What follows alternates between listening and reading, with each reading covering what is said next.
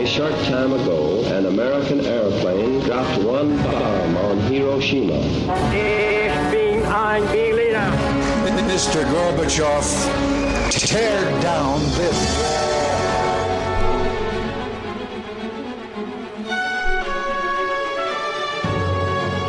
The American people, I think, is good people. They are. They have not to charge with the guilty of all the lies.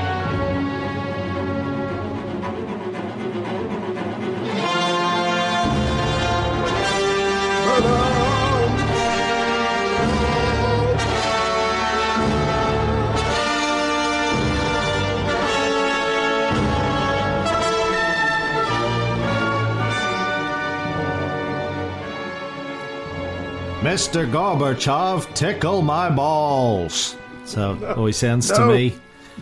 Welcome back to the Cold War podcast. My name is Cameron Reilly. Your name is Um, Comrade Ray. Comrade Ray. Episode 26. Uh, today on the show, we have a very esteemed guest, Ray.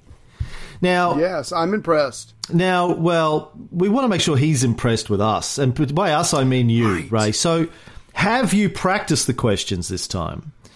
Have you? Have you? I am the most awesome parrot you will ever buy in a pet store? Have store. you? Yes. Are you sure that you can pronounce the words and the names correctly this time? Don't- Okay, okay, okay. No, I, I, del- but I'm gonna, I'm gonna come close. I deliberately tried to craft these questions in a way where you didn't have any big words. Ah, yeah, I see that. Nothing Yeah, confusing. the truncated. Okay. Yeah, yeah. uh, don't thank you. add don't ad lib in the middle of the questions like you did last time. Go off on a tangent and then have to go forget where you are and then have to come back. Just like I'm like this is like this is like a Woody Allen script. These questions, right? You fucking read them as they are written. No, no ad libbing. I'm not paying you to be creative. Just fucking read the questions. If. I remember correctly, the first interview went rather well, and I Mm. contributed a lot. This is the this is the Kenan Thompson one. Is this the one you're talking about? I guess. the way you said George Keenan, and he went, you mean Kennan?" Well, I went, got, oh, oh, yeah, I got yeah. a name wrong. I'm talking about my questions and my insights as an American. Oh, oh, yeah. the greatest country in the world and our arrogance, you know. So you're welcome. Okay. Our guest today is uh, Fredrik Logevall. He is a Swedish American historian, uh, born in Stockholm, I believe. And uh, you know he's uh, he's got my old job. He's the Laurence D. Belfer Professor of International Affairs at the John F. Kennedy School of Government, and he's a professor of he the one that history in the out? in the beat you off, beat, beat you out, right? In the Harvard Faculty of Arts and Sciences. So just you know, your average professor of history at Harvard uh, holds a PhD in history from Yale University, and let's face it, who doesn't? And is a past president of the Society for up. Historians of American Foreign Relations. Uh, in 2013, he won something called a Pulitzer Prize for History uh, for his book Embers of War The Fall of an Empire and the Making of America's Vietnam. And in 2009, he co authored America's Cold War The Politics of Insecurity with our previous guest, Campbell Craig. So, uh, And it's a cracking good read. It really, really, Really, is. really is. It's one of the three. I've had a number of people say, "What? What's? What's? If I had to read three books on the Cold War, what would you recommend?" And I recommend that. Uh, typically, the decision to drop the atomic bomb by Gar Alperovitz, and either William Appleman Williams, The Tragedy of American Diplomacy, or uh, George uh, Kennan, as opposed to Kenan Thompson. Uh, his book on just called American Diplomacy. Well, I think I heard that Kenan Thompson has a uh, a degree, um, you know, where they just give you one for being awesome. Oh yeah. Oh, So, don't get me wrong. kind of- Kenan Thompson. He can talk about the Cold Kinda War say- till the cows come home. Uh, so anyway, we're going to get Fred on uh, in a minute, and we're going to have a chat uh, about uh, America's role in uh, creating the Cold War. So bear with me while I try and dial him in.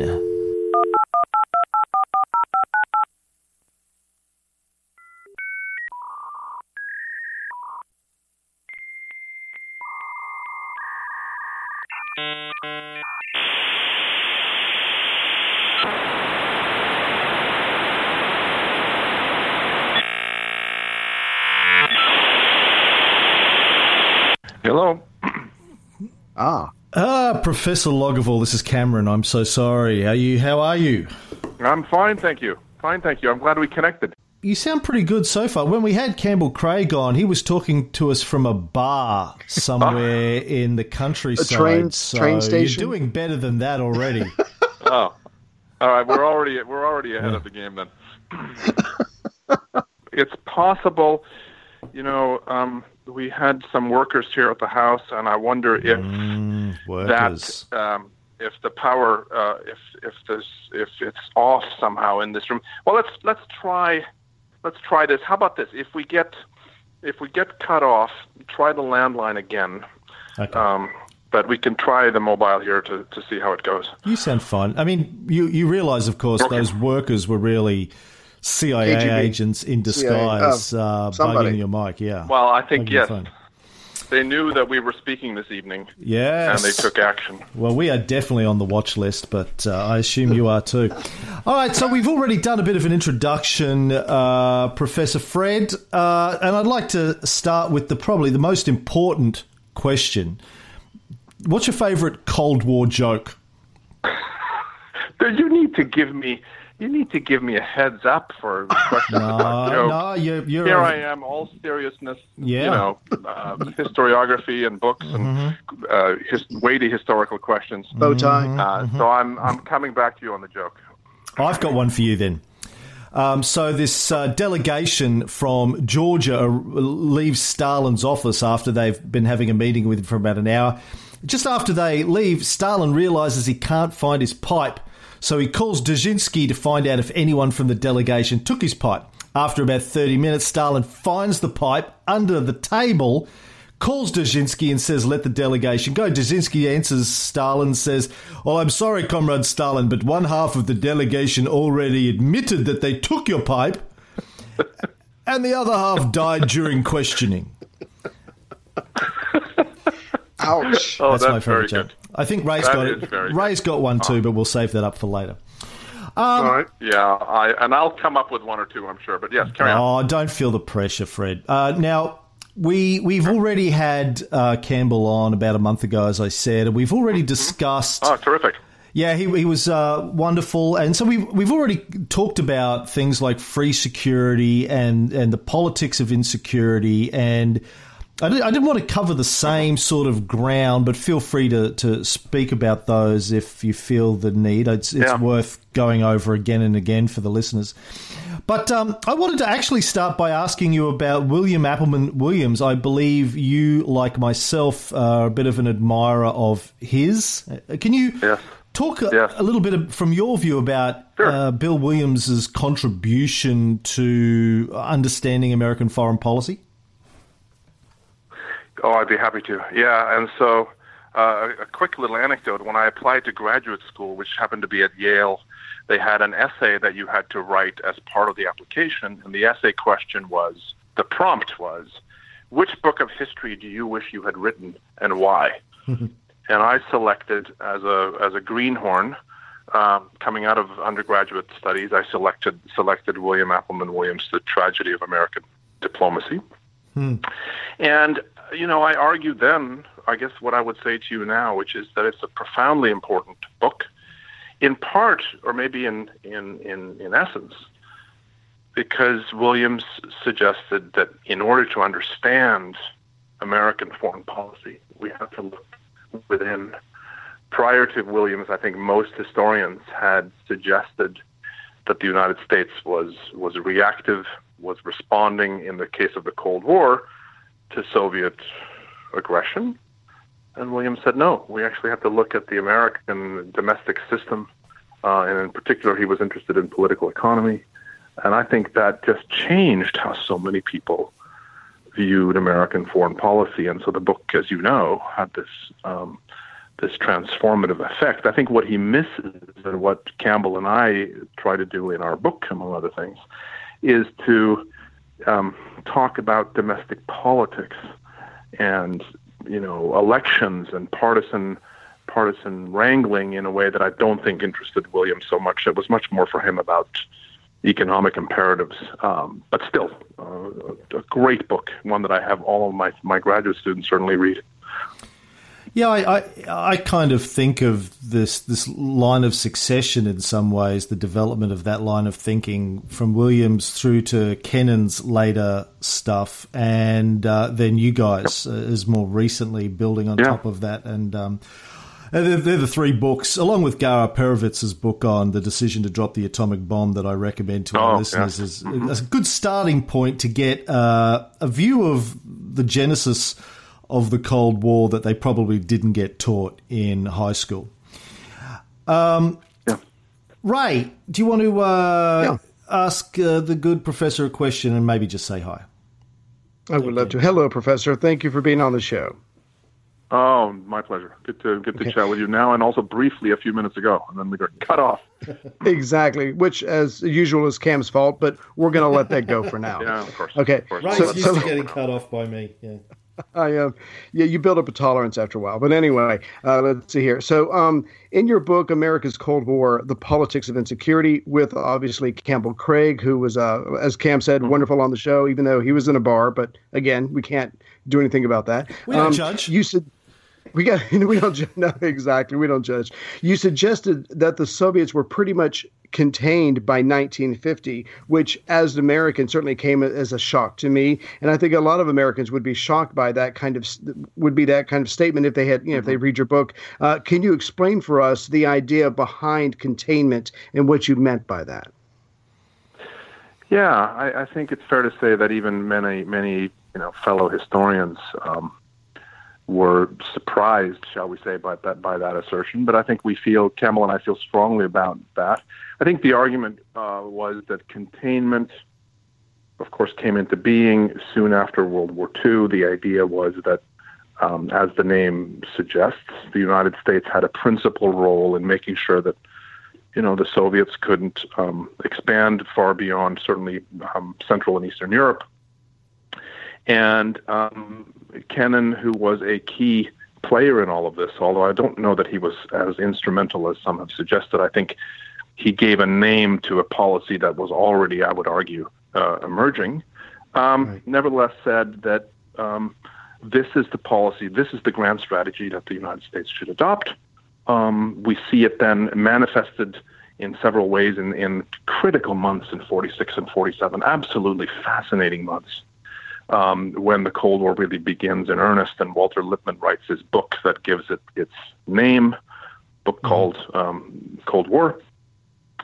And we argue in the book that the principal aim, uh, which was to, to shore up Western Europe um, and to stabilize the situation in Europe in this struggle over Europe, which was really at the heart of the Cold War in its in its first uh, years, had really been achieved. Uh, we argue by certainly by 1949, uh, maybe even by late 48.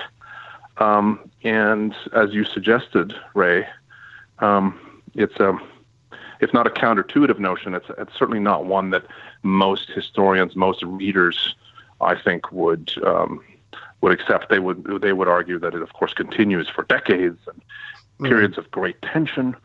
But but we think that that in in in in, in essence, it had succeeded by 48 or 49. And moreover, I would just add, Kennan himself, as we suggest in the book, as you know, his, he he's he's a, an important figure throughout the narrative. Kennan himself, I think, believed that that by 48 or 49, this thing was well on the way to to to, to success. If if I can follow up, so if we've got them contained, they're not going anywhere. Obviously, they're trying to rebuild from what the Nazis had done to them. Was there any? Uh, and I don't even know how realistic this is. Was there any chance? Okay, we've got them contained. Maybe we can now mm-hmm. try to talk to them to to work things out. Look, you're not going anywhere because we can't let you. Let's be civil about this and let's let's at least have a dialogue, a realistic dialogue now that we've achieved our yeah. objectives? Or is that just oh, way not possible? I think it's it, no, I think it's I think you've put it extremely well. I think that um, this is something I've puzzled over in some of my writings, you know, independent of Campbell. Um, and in an essay I wrote called A Critique of Containment, I wondered about this very thing. Why was it not possible? Why did so few people say mm-hmm. that very thing? And now we're in a position, say 1949, now we're in a position to actually bargain, to actually have serious negotiations with Moscow um, uh, on outstanding issues. And it's worth noting that not only did Kennan, I think, come to that view, but Winston Churchill um, argued for that this now is a time to bargain. Um, and there were others at the time. It's not simply in the context of, of hindsight, but even at the time, there were a few voices, not that many, mm-hmm. but who argued precisely along the ways, along the lines you just suggested. So I, I, want to come back a little bit later on to what the Soviet ambitions uh, were at that stage, as we know of them now since the opening up of the archives, etc. But something you said makes me want to move towards um, domestic American politics at the time. Uh, in a number of your books, um, and I'm particularly America's Cold War and also uh, Embers of War. Congratulations on the Pulitzer Prize for that, by the way. Um, Thank you very much. we they don't have a Pulitzer Prize for history podcasting yet, but uh, you know we, we have got that one, one in the day. bag. When they We're do, quite sure when they come out with it. You, it's already been decided when they get it. Yeah, by us anyway. Um, your your book suggests that the Cold War and the Vietnam War were largely the result of American politicians from both parties trying to appear tough to the electorate. Um, you mentioned at one point that yeah. Eisenhower, when he was running for president, uh, brazenly attacked Truman's weak and passive Cold War foreign policy, and that JFK and LBJ, with respect to Vietnam, were worried about looking soft on communism.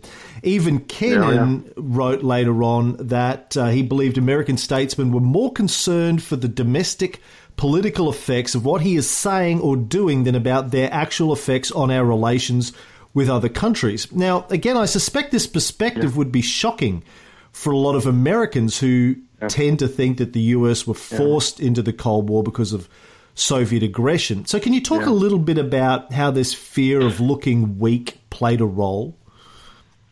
Oh, I think it played a very key role. I would say, with respect to both conflicts. So, if we take both the Cold War and Vietnam, I would say that there were geopolitical uh, uh, reasons for for the initial p- policy decision. So I don't mean to suggest, and I don't think Campbell would suggest that it's all about domestic politics. I think if we, in the case of the Cold War, one has to acknowledge, as we do in our book, that after World War II there was a vacuum in post-war Europe that the two remaining powers that were left standing, if you will, the, the U.S. and the Soviet Union, they were bound on some level to rush to fill that vacuum. Mm. I would also say that the that the decline of empires is important in terms of the, the breakout of the Cold War. So there are structural reasons, I think, in the system that allow this to happen.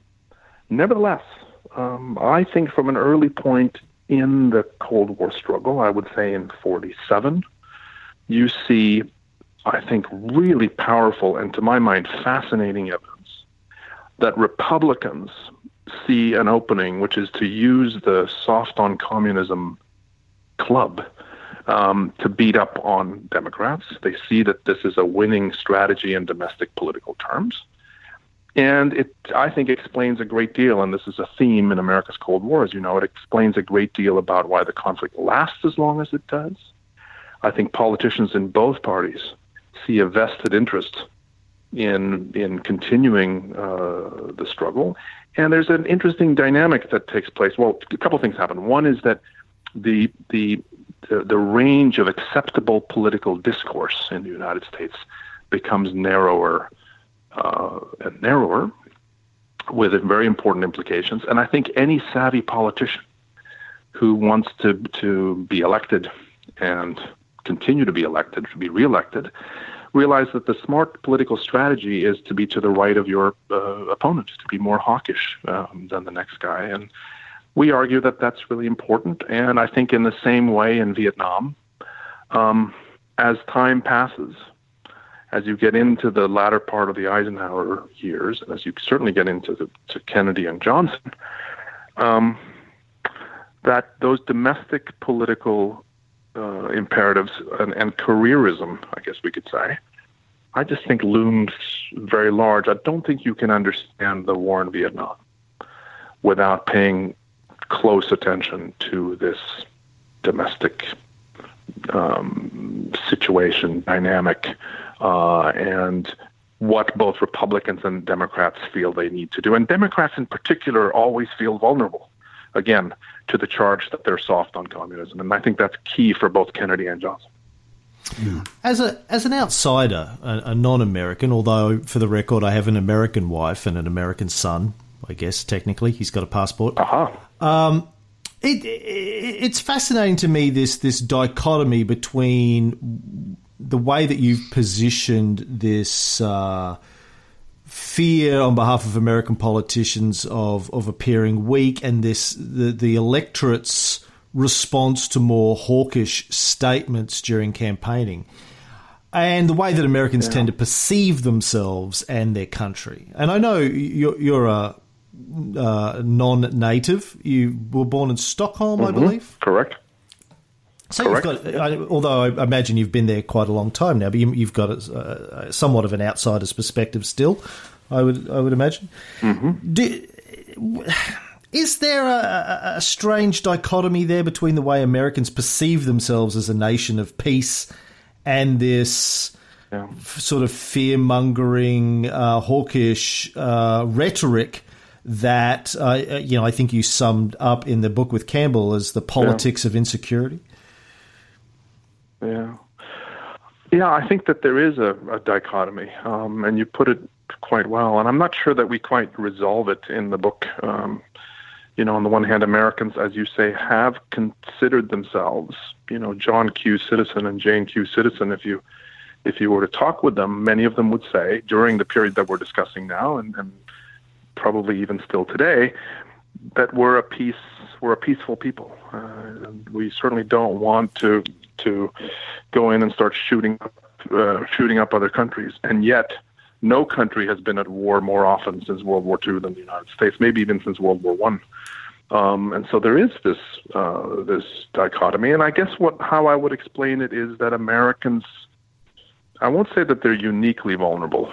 I don't know if we want to get into the discussion of American exceptionalism, although I think there's something to it. But they're certainly vulnerable to threat mongering by their politicians. I think Americans are relatively parochial because it's a large country and you know, you don't have to learn that much about the outside world. Unlike in my native Sweden, small country in Scandinavia, you you almost are you're, you're compelled on some level to learn much more about the world around you. But for whatever reason, I think it has resonated. The politicians have found that inflating threat uh, in the Cold War and since. You know, this has continued. Uh, it works. Uh, and if, if if the name of the game is to be elected and reelected and to win positions of of, of influence as a as a as an advisor as an official, then um, it's been a it's time and again been a really powerful message. I don't know if that be. I mean, you're asking a bigger question. I, I think that's at least part of it. Um, um, and and an answer. And and the crazy thing about this, sorry, Ray, I know I'm hogging the conversation for a second, but the, the, the crazy thing about that is, as you point out in uh, your book with Campbell, America is uniquely, out, except for maybe Australia, um, not the subject of external threats, hasn't been across its history because no. I think, as you explained it, it has two very large moats the Atlantic Ocean and the Pacific Ocean, yep. and weak neighbours to the north and the south. So there is this constant fear of threat from outside. It's, is played yeah. out in, in domestic politics, and yet the United States and Australia, Australia maybe even more so because we don't even have a north and south neighbour that are attached via landmass, mm-hmm. uh, have a, a historically unique position of uh, Mm-hmm. security.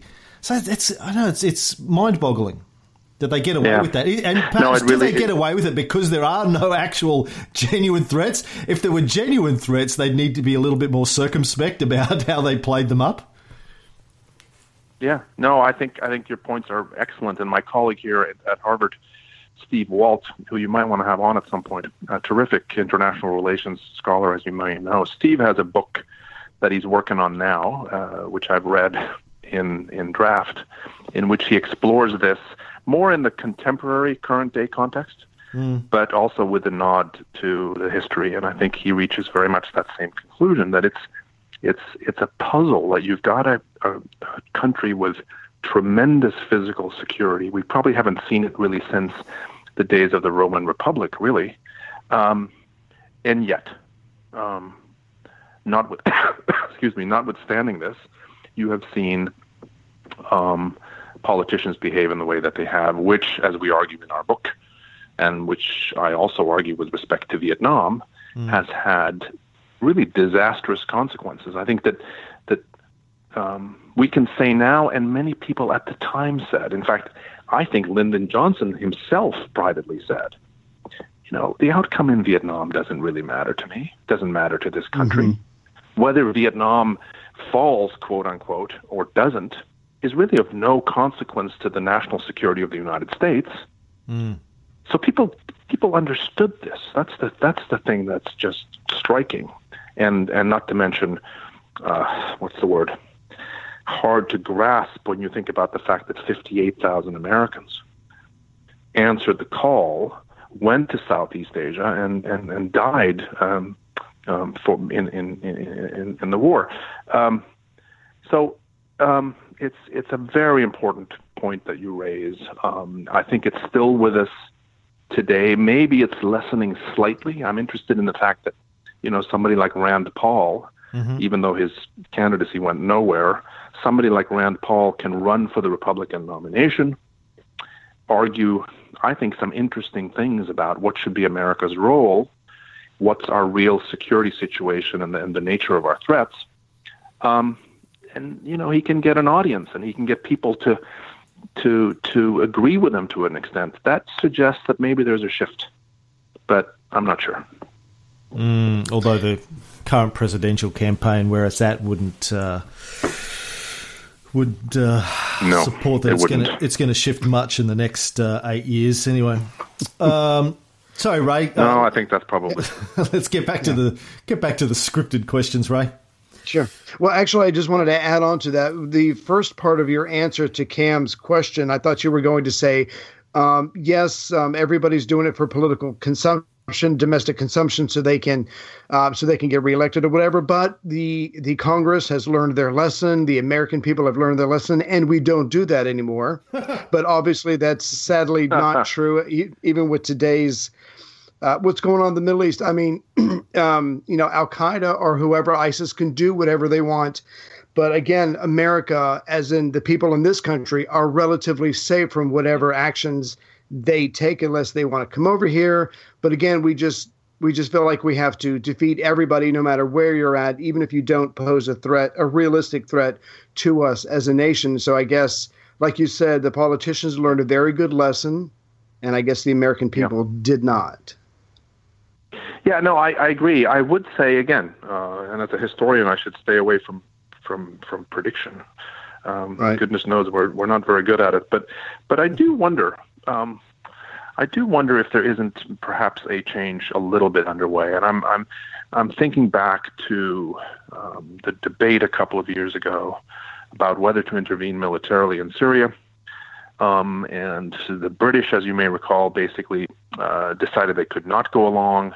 The Congress in the United States then said, "Wait a minute, we're not sure we want to uh, pursue this."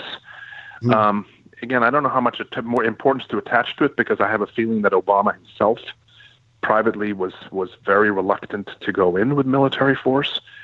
But um, maybe, and uh, it could be wishful thinking, uh, but maybe Cong- the, the Congress is beginning to say we have a role to play in all of this. We have a constitutional role that we've basically abdicated over the course of the Cold War and after. let's reassert uh, to some extent that authority that we have and have a real debate uh, about uh, the issues. You can't always do it, I suppose. Cuban Missile Crisis doesn't afford the kind of deliberative process that, that you would like. But Vietnam, they had all the time in the world to debate fully whether to do this. And despite private urgings to Johnson not to go in, they weren't willing to debate it. They weren't willing to say it publicly, publicly with, with terrible consequences. So, Right. um, Yeah. maybe there's a change. Well, just once again, it's not weak. Yeah. Right, right. But we, we, I guess we want the Congress to learn it's not weakness to discuss, to debate, to think right. out loud, to exchange ideas. It doesn't mean that you're weak and that you should be voted out of office. That just you're trying to be practical. But anyway, so let me. I'm sorry. Let me get back to uh, to this. So um, I was thinking about the uh, Truman Doctrine of uh, 1947, and it was just so staggering to me as an American that here's this country that pretty much stays out of everybody's business. You know, General Washington tells us, you know, stay away from European entanglements and all this stuff. And up until World War One, we did a, I guess, roughly World War One, we did a decent job of staying out. But you know, Truman Doctrine, 1947, says that we will assist any nation face, facing in, internal, excuse me, internal subdivision or. I mean, it's just like we went from zero to sixty, just in an amazing short amount of time. You know, Yeah, and and I think that the Truman Doctrine, you know, it just looms so important for the, for precisely that reason, and it's why, you know, thoughtful uh, uh, observers, people with deep international experience, like Walter Lippmann, I mentioned before, like George Kennan, uh, quickly distanced themselves distanced themselves from the the scope of the Truman Doctrine, because as you said, zero to sixty all of a sudden a kind of global commitment. Um, and even though I personally wouldn't want to draw a straight line from the Truman Doctrine in 1947 to, for example, you know, Vietnam 1965, I don't want to draw, uh, draw a straight line. There's no question that the that the doctrine, that the policy decisions that flowed from it, and of course the Korean War happens not not too long thereafter, uh, after 47, that is, um, they have an enormous consequence, not least, as we were saying earlier, in domestic political terms. Well, the I'm sorry, just a quick follow up. And the other thing I was when I was reading in your book, even the point where countries wanted to be neutral, they're like, okay, we get that you have this big global thing going on. We just want to be neutral countries, do our thing, and stay out of this. But even with the American mentality, that was not good enough. That was I don't know, almost uh, being a friend to the enemy. America just couldn't tolerate anyone being neutral. You were with us or you were against us. I mean, it just shows the the extremism of our mentality, I guess, in the in the 1950s. Well, and yeah, it was a, it was a kind of zero sum game, and Dulles in particular argued to the neutrals, including my native, my my Swedes, but also others, that yes, in this conflict, you really are with us or you're against us, and, neut- and neutrality is not a, a viable uh, policy to have. It goes to another point that is critical, and I think it's a kind of sub theme in America's Cold War, and it's been something that I've thought a lot about, and that is the the the fear, the fear of negotiations. And uh, we talked a little bit about this, I think, at the at the outset, but the disinclination, administration after administration, and I think it's true of Democrats and Republicans. Obama is an interesting exception, and we could come back to Obama, but until Obama, the aversion that American officials have had for so long to bargaining with adversaries. It's not it's not negotiating with the Australians or with the British or you know even the French. That goes on, but the idea that you can actually sit down with with adversaries uh, and have um, agreements based on mutual concessions, and I think that's the problem. The idea is that you can actually you know bargain with the devil with with evil uh, with evil powers in the international system. That's not something we can do. But again, I think it's been something that's been really important. And I think the neutrals, to come back to what you were talking about, that was one of the things they frowned upon with respect to the neutrals, is that the neutrals were talking about diplomacy and the need to, to, to, to engage in, in, in serious discussions with both adversaries and uh, friends and neutrals, and that Dulles and Company could not abide. Right. This this whole Truman doctrine of uh, America assisting any nation facing internal subversion or external aggression, it's it's not only a long way from the previous policy of isolationism, but mm-hmm. it it also seems to fly in the face of the Atlantic Charter, which promised countries self determination. I guess one yeah. of the things that I always yeah. scratch my head over is well, surely the Viet Minh uh, fighting for mm-hmm. form of self determination in in uh, their own country fit under the banner of the Atlantic Charter. Uh, sure, but I guess there was a and Ho Chi Minh, by the way, Ho hmm. Chi Minh totally believed that. Uh, right. Ho Chi Minh. Sorry to interrupt you, but he no, he uh, he didn't he didn't specifically reference, at least to my knowledge and my research, he didn't specifically reference the Atlantic Charter, but everything about him in in in in World War II and leading up to the Declaration of of Independence. Well, I was actually... was about the oh, sorry, the essence of the of the Atlantic Charter. Yeah. Mm. No, go ahead. No, no, sorry, I didn't mean to cut you off. I was just going to say that I was, uh, I, I, really enjoyed in your book Embers of War uh, your discussion about Ho Chi Minh and how, for the longest time, he was actually sort of pro-American, believed that America was oh. going to be different. They weren't going to be like yeah. the French. That they did believe in self-determination, and how it. Uh, he very slowly. Uh, it took him a very, very long time to lose that optimistic view of the United States. Yeah, and it's a, it's just for me, you know, as somebody who is now, um, I have joint citizenship, so I'm both Swedish and uh, American, I guess now.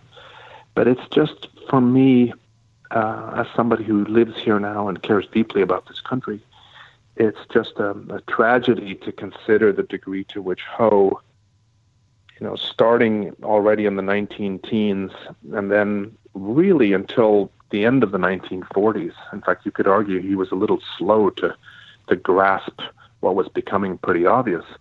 But the degree to which he believed that the Americans would be there for him in the end, that the Americans would support his cause, would prevent the French from doing this, mm. I think it's it's just really powerful, and I think you know history would have been very very different uh, if uh, well if uh, Franklin Roosevelt had lived a little bit longer, there's a counterfactual for you. I do think that yeah. he might well have kept the French from coming back in. But the point is, no question that Ho believed this of the Americans until until late. Mm. Although we, we've done quite a few episodes talking about the Atlantic Charter and uh, those early discussions between yeah. FDR and Churchill, as reported by FDR's son, Elliot. And um, yeah there was there seemed to be these two conversations happening around that time. On one hand, uh, Roosevelt saying to Churchill, "Well, no more empire after this," and Churchill was like, "Are you fucking kidding me?" But um, at the same time, there's a lot of back back channel communications saying, "Well, we don't mean the British and the French. You guys are going to be okay. We we mean the, everyone else." Anyway, um, moving on. So yeah. the Truman Doctrine was about the United States uh, getting involved in the world, uh, where there were threats to uh, the, the, the way countries were being run. But then then a few years later, we have NSC sixty eight, which again I think a lot of Americans yeah. may not be aware of. Can can you perhaps provide a quick introduction to NSC 68 and explain yeah. how it's different from the Truman Doctrine? Uh, like it goes from, moves on from containment yeah. and actually goes to rollback. It really does. So it's, it's, um, it's uh, spring of 1950. I think it's important to note the, the, the timing here because the periodization matters. So we, it's critical for us to remember here that NSC 68 comes out of or results from, is maybe a better way of putting it, the so-called twin shocks of, of 1949, which is the Soviet detonation of a of an atomic device, mm-hmm. and it's Mao Mao Zedong's victory in the Chinese Civil War. And I think in order to understand NSC 68, which is drafted before the Korean War begins, mm. uh, you have to understand again those those twin those huge develops, developments in, in in 49. And as you were suggesting, it's a remarkable document stays classified for the next 25 years. So it's only in the mid 70s that historians get their hands on it. But it, it is it's really a call for rollback. It's a it's a it's a much more ambitious um, undertaking than than containment. Um, in the end, you could argue that well, they didn't really attempt to roll back. So it's in some ways a continuation of containment. But if, but if you read the document literally, it certainly calls for much more than mere containment. It involves a big increase in defense spending, uh, a much more vigilant posture uh, globally for the United States, and it becomes a kind of a blueprint, as it's all often called, for U.S. policy then for the next you know couple of decades. Some yeah. might argue, even to this very day. Oh, I think so. In fact, that's a very good point. I think you could argue that that architecture, if that's mm. the hmm. best word, maybe it is, but what NSC 68 lays out in this blueprint, blueprint really is about a commitment to global engagement, to be able to project American power to all four corners of the globe, and that remains even under Barack Obama, arguably. Hmm. Um, the driving sort of policy to this day. I agree. It, it, NSC 68 to me sort of engineered this uh, view in terms of the bureaucracy of the government for uh, bipartisan uh, view yeah. of the the need for America to have enormous military superiority uh, as well as economic superiority, and we we've done quite a bit on economics on this series and Bretton Woods and and uh, the the sort of economic drivers of conflict, but um, but again, it it always boggles my mind when I think about how in a matter of decades, two or three decades, the official view uh, of the the White House and Congress went from isolationism mm-hmm. under Wilson and even mm-hmm. uh, you know in FDR's I think third, second or 3rd mm-hmm. presidential campaign, he was still saying no, no, we're not going to get involved. Mm-hmm. Uh, and here we are in 1950, and the policy is well, actually, we need to run the world. We need to have the biggest yeah. damn army uh, that the world has ever yeah. seen, and and it just you know the, the, the differential between the United States military power and yeah. the rest of the world, as we know it, has continued to grow ever since has continued to grow ever since. I would only I would only say that it's not really a, a two or three decades. I would say it's actually one decade. Right. And it just occurs to me listen it occurs to me listening to you that there's a a great book to be written. I don't think it has been written, but a book that basically looks at a decade, precise decade, 1940 to 1950. And so you could begin somebody really should write this book. Is you could begin with the fall of France there you go. This this is what you guys should co-author. Mm. The fall of France, I would argue, has a very important uh, effect on American strategic thinking in the, mm. in, the in, in, as you know 1940. Um, and then, as we've just said, NSC 68, precisely a decade later, um, they bookend there. You you have a transformation. Mm. There's no question in that period, and you could probably also go drill down further and suggest that that there is a period of, of, of a couple of years in the middle of the uh, of the decade when it becomes clear that the Nazis are on the ropes, but the Soviets are looming as a as a as a perceived threat um, that are really important. But I but I think 40 to 50 is a it's just a key it's a key period, no question. If, if I can add to that, so from 45 to 50, we're able to keep uh, the Soviet Union in check relatively inexpensively because we've got uh, the atomic bomb and they don't. And then you go from that to they get the atomic bomb to us going to NSC 68, where, like, you know what? We're going to have deficits for the foreseeable future, but it's okay because it's a part of a plan. So we go from a pretty good cost saving way to keep the Soviets checked to just out and out spending and I guess the good news is, besides keeping the Soviets contained, is it's going to stimulate the American economy. So win win. But what about yeah. all those deficits that it was going to produce? Yeah. I guess it just didn't matter. Oh, there's no question. No, I don't think it. I mean, it, I, I, don't think it did, and it connects to something we haven't really uh, discussed, or at least the perception was that it didn't really uh, have a, a, negative effect. But it does connect to this the so-called military-industrial complex. And one of the things that Campbell and I felt in writing the book was that we didn't do enough. I think necessarily we couldn't. Mm-hmm. Else could do a lot more to to really examine this military-industrial complex, which, by the way, initially Eisenhower wanted to call the military-industrial congressional complex. Hmm. But uh, savvy, savvy domestic advisors said, you know, maybe that's not such a good idea. drop the congressional part of it. But, yeah. but the the importance of that complex in in I think ultimately even you know driving key foreign policy decisions really shouldn't be underestimated and it's a it's a complex thing to write about we need to understand more about the military industrial complex mm-hmm. how it came into being how it reached the extent that it reached um, it's it's hugely important and yet we don't know that much about it yeah, we do. We we did have uh, planned to talk to you about that. I mean, we've done quite a number of episodes, um, as I mentioned earlier, on economics, and we talk about the military-industrial mm-hmm. complex and just the, the the idea that I was trying to get across to people is just to try and get a a grasp of the thousands upon thousands upon thousands of businesses in the United States that make a lot of money out of the country going to war uh, and that it's not just yep. the armaments suppliers. I think people tend to assume it's the armament suppliers or the Halliburtons oh. that go in there for reconstruction. It's people who sell software to the bases. It's people who sell shoes, pencils. Uh, mm-hmm. I mean, yeah. you know, exercise equipment. Uh, yeah. These government contracts that the Pentagon uh, gives out to, to build and maintain bases. Yeah.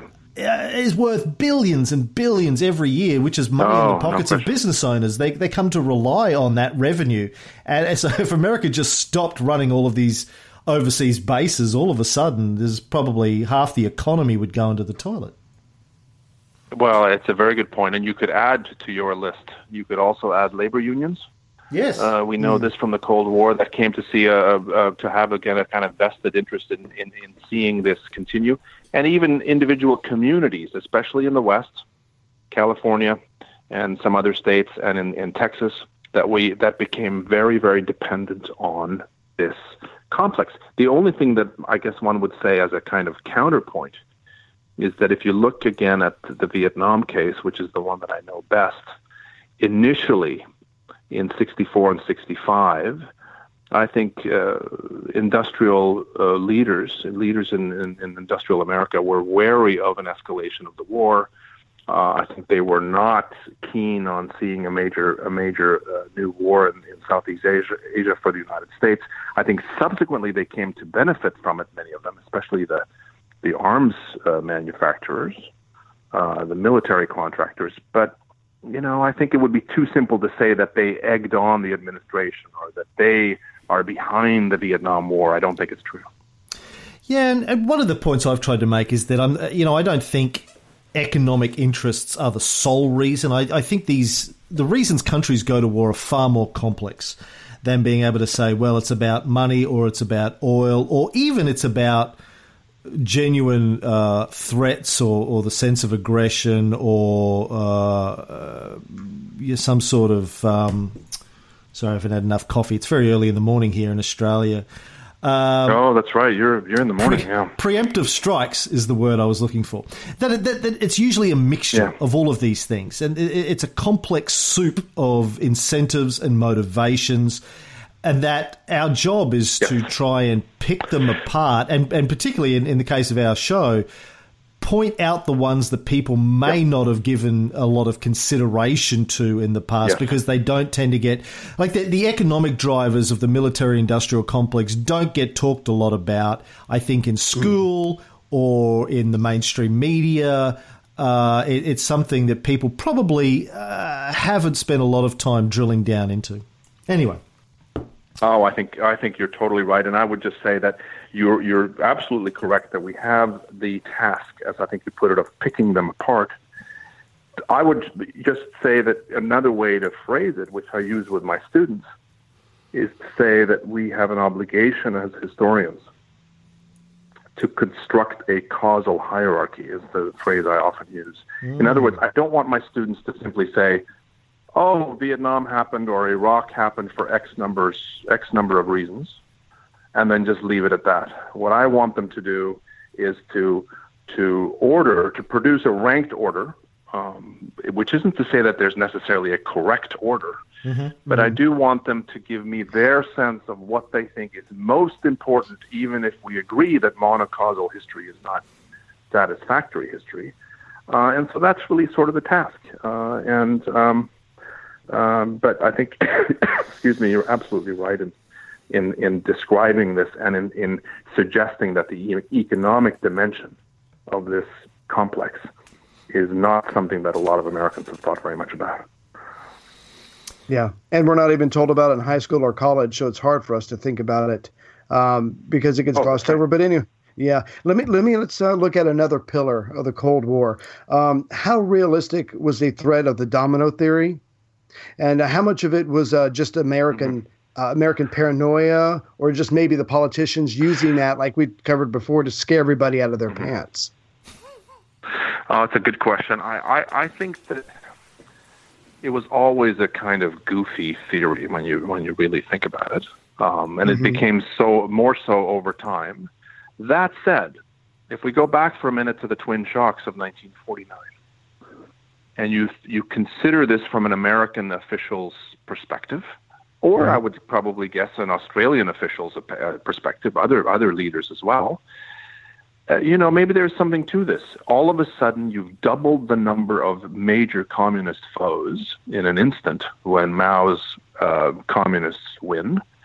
I could see why, on some level, they began to think this way, which, by the way, underscores an important point. Long before Eisenhower gave a name to this in a press mm-hmm. conference in, in 1954, the idea already existed. So you could see in countless documents, including British documents and French documents, not just American, a kind of domino theorizing. In other words, if country X falls, it's going to be just a matter of time before Y falls. The problem with the theory is that history doesn't work that way, and but geo, uh, world affairs, uh, world politics doesn't work that way. What mm-hmm. what you know what happens in a given country is ultimately what's going to be the, the what what what drives things much more than you know what might be going on in the neighboring country, and so. Um, there's some reason to to to imagine that people would agree or would believe in a domino theory but historically it has not really been borne out. And I think it's worth saying that with respect to Vietnam, I argue in an earlier book called Choosing War, which is really more about Kennedy and Johnson and their decision making, that by the time we get into the early 1960s, privately, U.S. officials concede that the domino theory is much too pat. Uh, I don't think they really believe in it anymore. What they believe in instead is what I, what what can be called a psychological domino theory, which is namely mm. credibility. It's not so much that individual countries geographically, you know, will fall one by one. It's mm. that America's prestige and America's credibility uh, all around the world will suffer. So it's mm. related to the domino theory, but it's not quite the same. You know, and this was the the thing that bothered me all through my 20s and into my 30s, I think, when I started to get interested in history, was the idea of, well, so what with the domino theory? I mean, from an American perspective, so what if all of these countries did fall? It doesn't that fit under the banner mm-hmm. of self determination? If they want to be communist countries and they yeah. fight it out internally, so yeah, what? No, no. What the hell does that have to do with the United States? And it took me it took me a decade of thinking and reading to work out my answer to yeah. that question. Well, what's what would be your answer to that uh, question, Fred? Well, I think it's I think it's I think it's great. You were clearly a very precocious young man. Let me tell you. Uh, I, you know, uh, one could totally ask that question, and some people did. Uh, you can find here and there a document that says well, let's suppose this does happen. That after we allow Ho Chi Minh to succeed in Tonkin and perhaps take all of Indochina, suppose then that you know the rest of Indochina goes, as they say, and then let's suppose the Philippines goes after that. So what? There were people who said this. The answer that Johnson gave you, which was just a crazy one in a way, but it resonated. Johnson said, you know, pretty soon we're going to be fighting them in the streets of San Francisco. Uh, in other words, it will ultimately, if we allow this to happen, little by little, it's going to come to our own shores. He never explained just how this was going to happen, but I think the argument was that ultimately it would actually come to the you know ge- geographic approaches of the United States. But But even what was so, the answer that you ultimately came to? Well, but even so, so what? It, it doesn't. Don't Americans have the right to choose communism or socialism if it comes to No. their shores? Like, isn't it a free country where they get to decide for themselves? Why would Johnson be concerned about Americans choosing socialism? Yeah, well, there's a still larger question.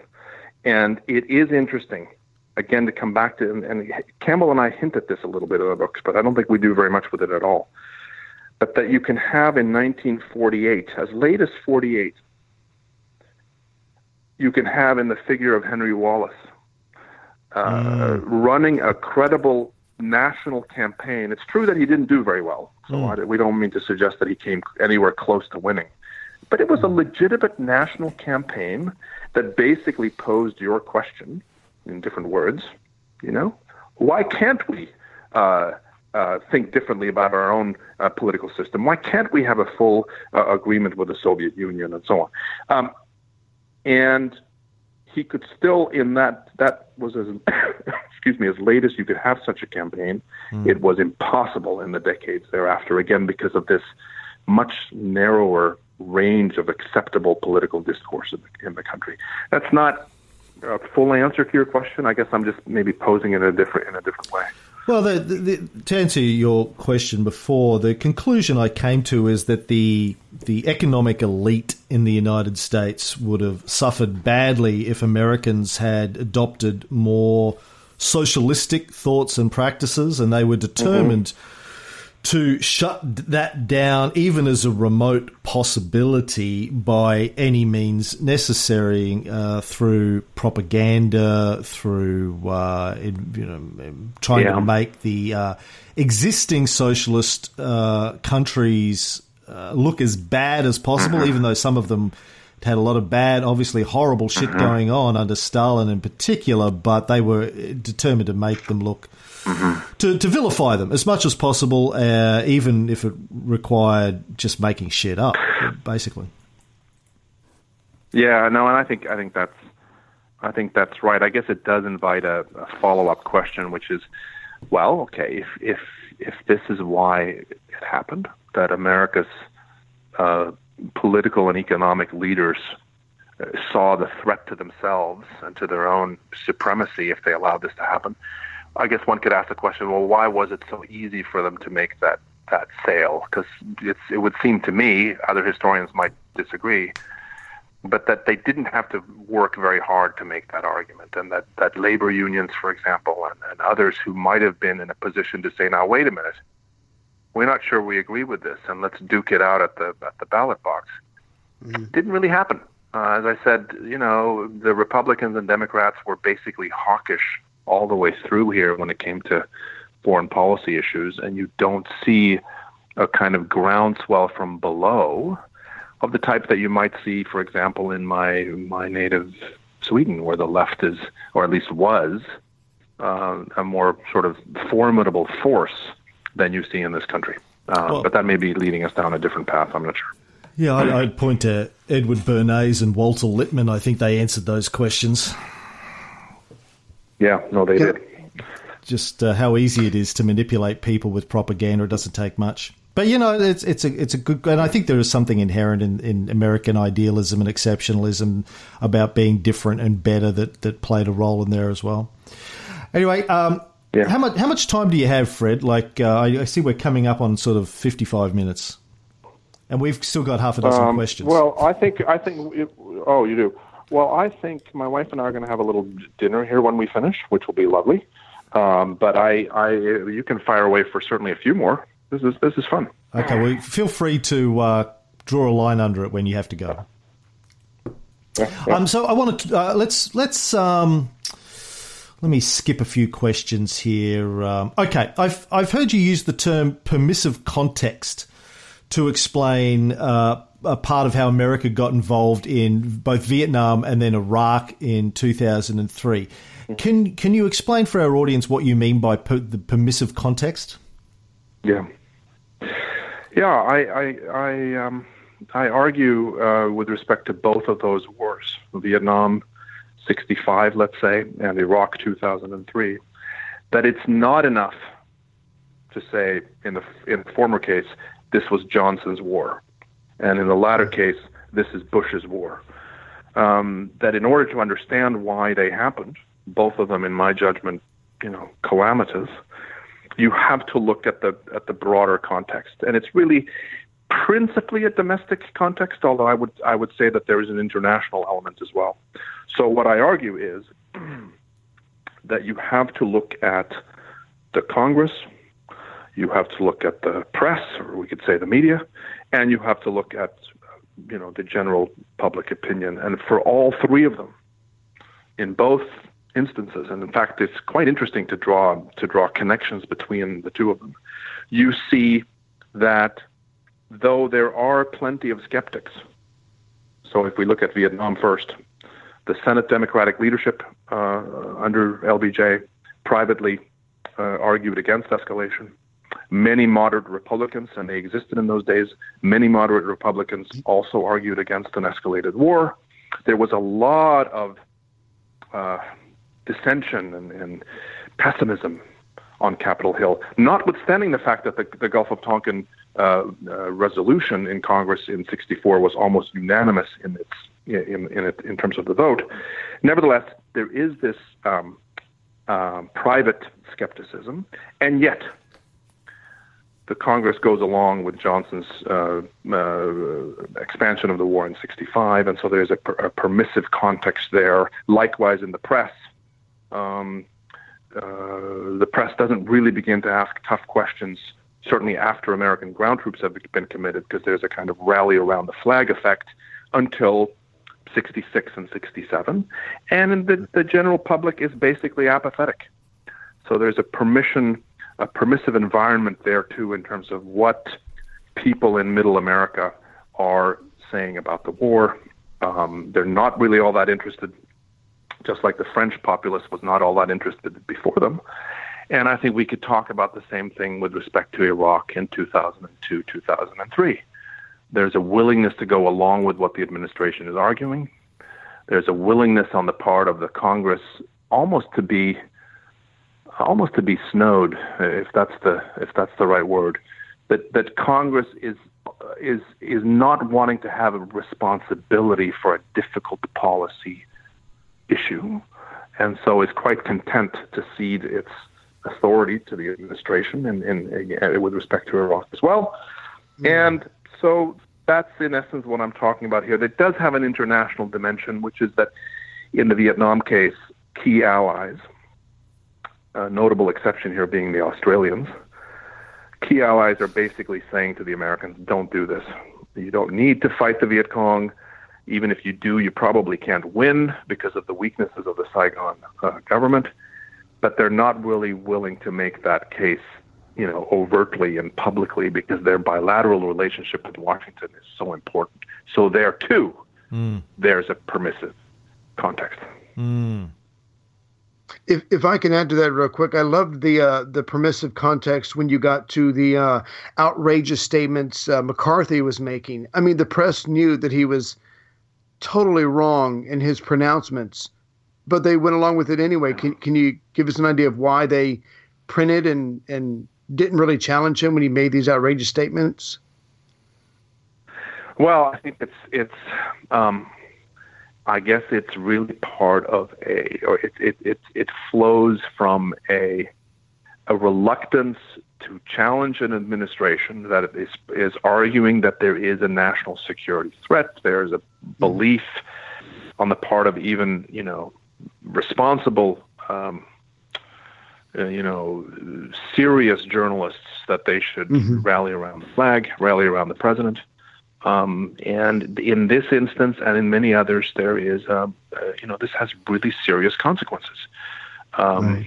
Again, uh, maybe I'm being a bit of a Pollyanna, but I do wonder and perhaps hope if in the present moment in 2016 this is beginning to shift a little bit, although I don't, you know, I don't hold my breath. I think if we have a, a very serious foreign policy crisis, um, we could see the same kind of phenomenon happening again, and this permissive context could um, could operate just as strongly as it did in the in those two previous cases.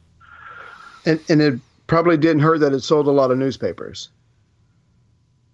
Sold a lot of newspapers. Uh, Yeah, that's, w- w- that's you know and advertising on certain cable news networks. yeah. Well, let's uh, let's finish up by jumping ahead in time, if we can, Fred, and talk about the end of the Cold War.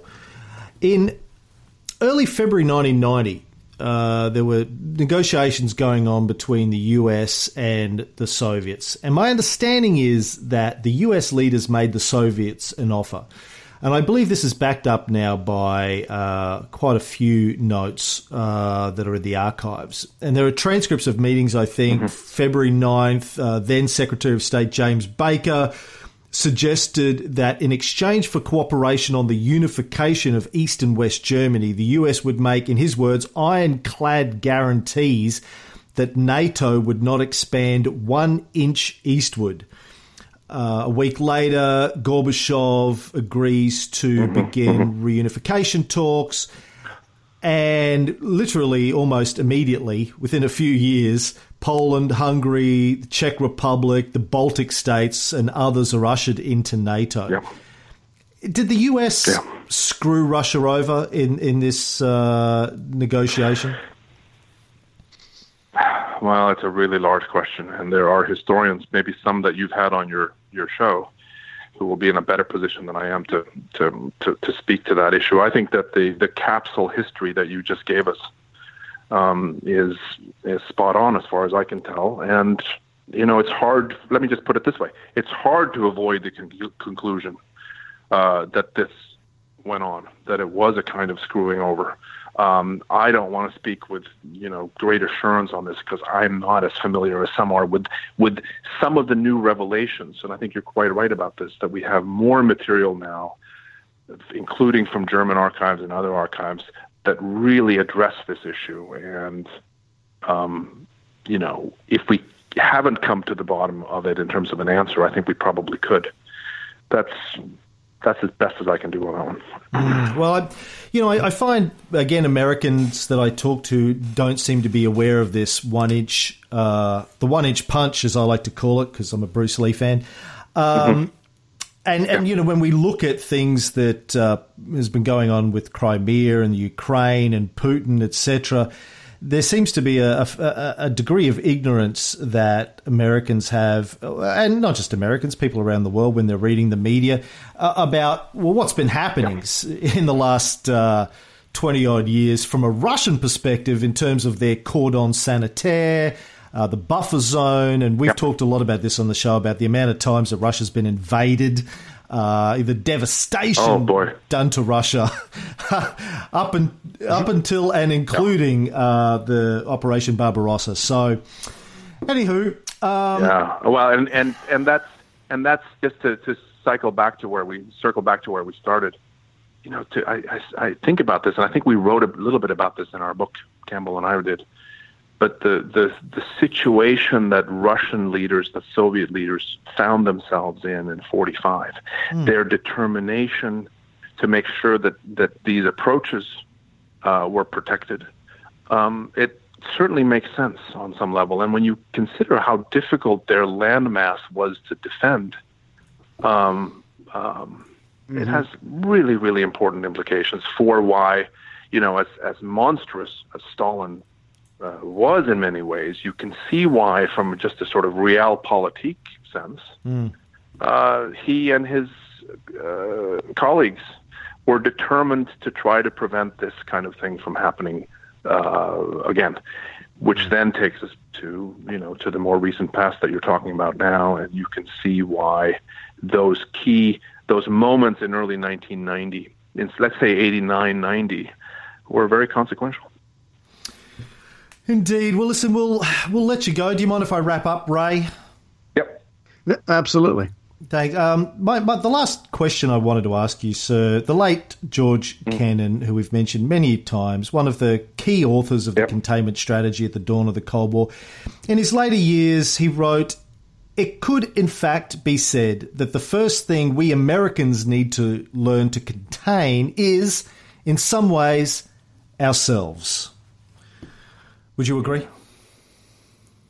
No, I, I I think it's such a powerful statement, and I completely agree. And I think you know, again, coming at this somebody who who has spent uh, somebody who has spent you know twenty plus years, a quarter of a century of my life studying the Vietnam War and studying um, the reasons why that struggle happened, uh, the consequences of, of that struggle, not only for 58,000 Americans, but for some 3 million Vietnamese. Um, and of course, the, the, the, destruction, the geopolitical consequences. Uh, I think the power of Kennan's quote that you just gave us um, and the need for Americans to, to understand the importance of containing themselves. Uh, uh, it's just it's just a, a, a deeply deeply important point for me and it speaks, by the way, it suggests that one of other Kennan's great gifts was as a wordsmith. I think he was just a marvelous writer. Um, and you see an example of it there. But but the but the substantive point I think is is great. Well, thank you again for coming on. Now, I, I should point out that in terms of our series, we're doing a linear historiography of the Cold War. I think we're at 20 odd episodes in and we're just getting up to the mm-hmm. Yalta conference. Um, we and they're about 90 minute episodes, so uh, we like to take our time with these things. When we get up to Vietnam, uh, we would be honoured if you would yeah. come back on the show. And I understand that your, oh, your, be delighted. New, your new book is on JFK.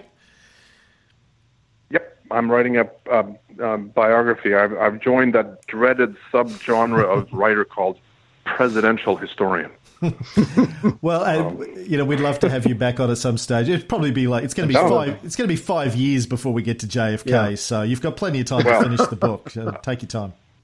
Well, I would love to. I would love to do it again. It's been a pleasure tonight, gentlemen. I think we had some technical issues there, but uh, it so worked we'll, okay. We'll edit out those. That's fine. And again, we really appreciate both okay. both your time tonight and sure. the, the work that you've done on those books, which have been an invaluable resource Absolutely. to us. So, thank you, sir. Thank you.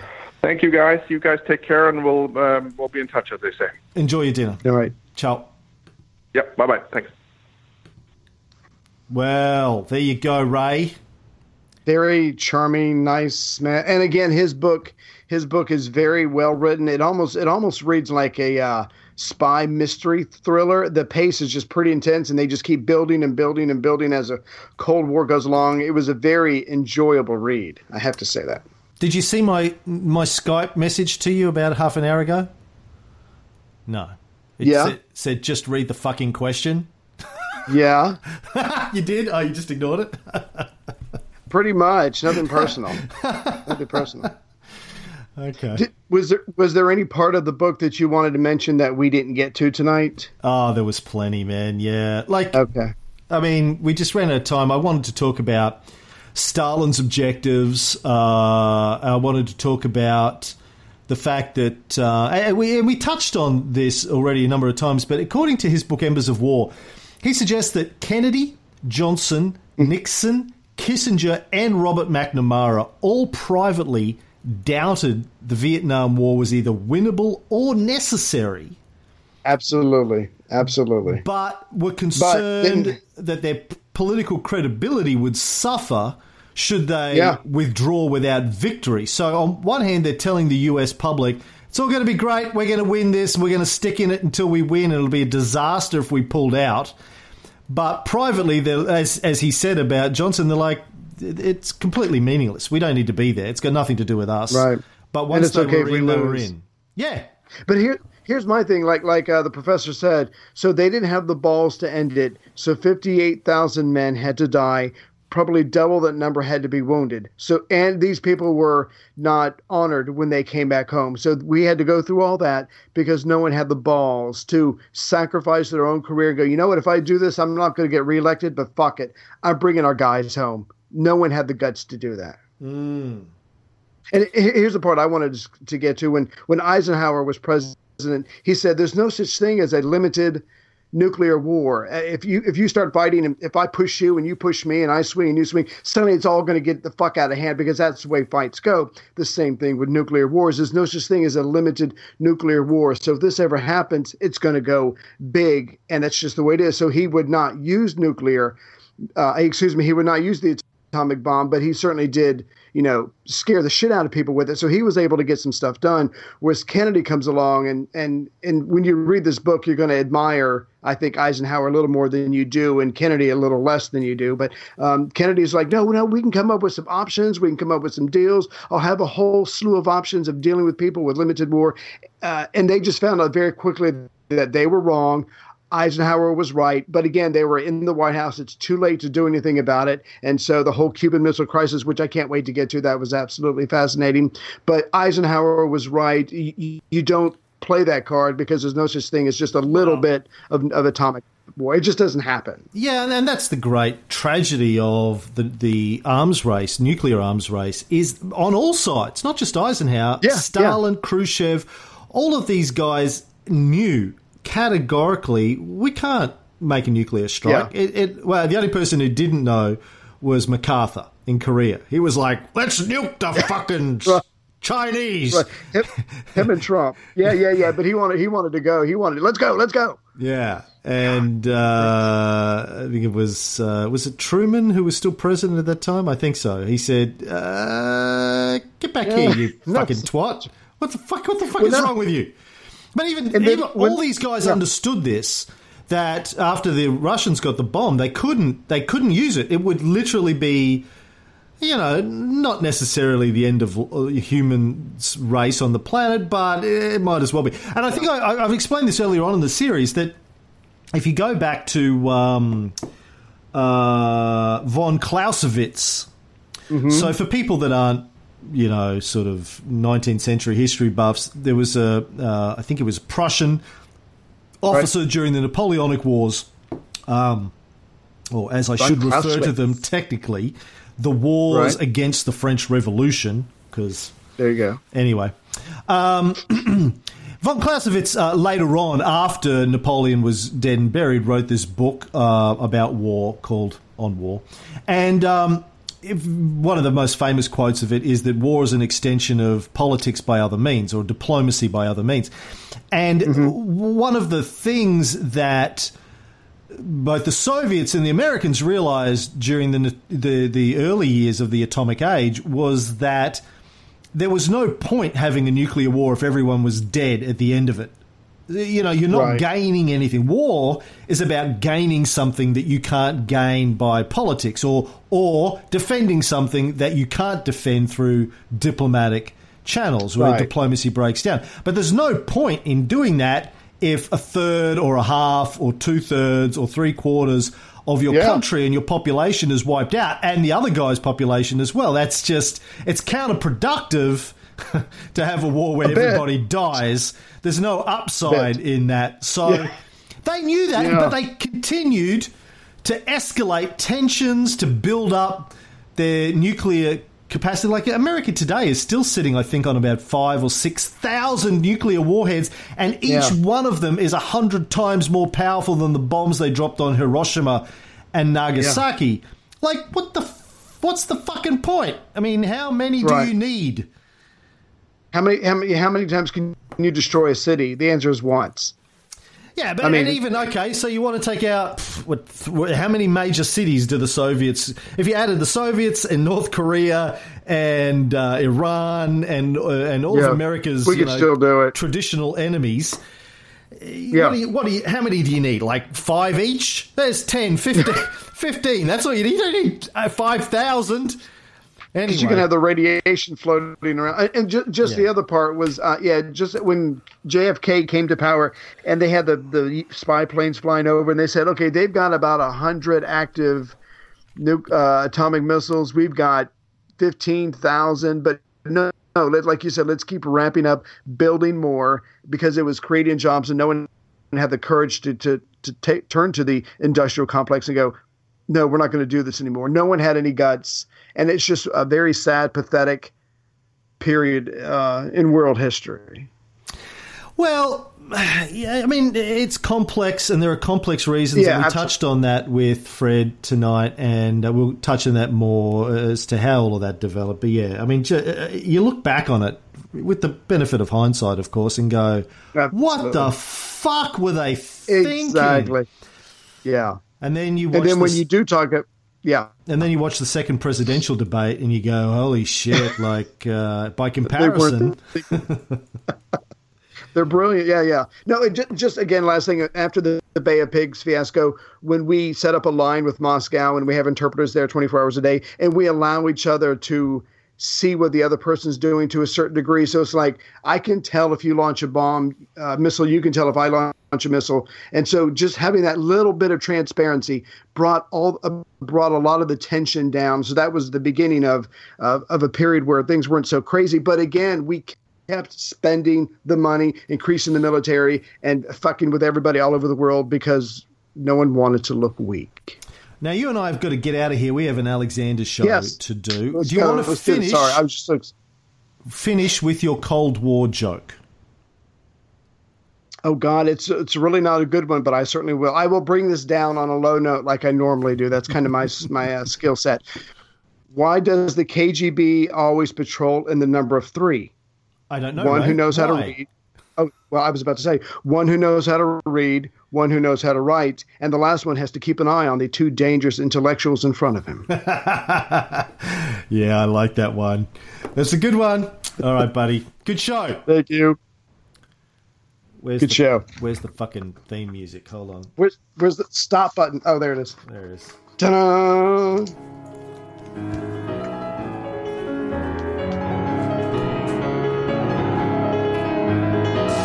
Iron curtain has descended across the continent.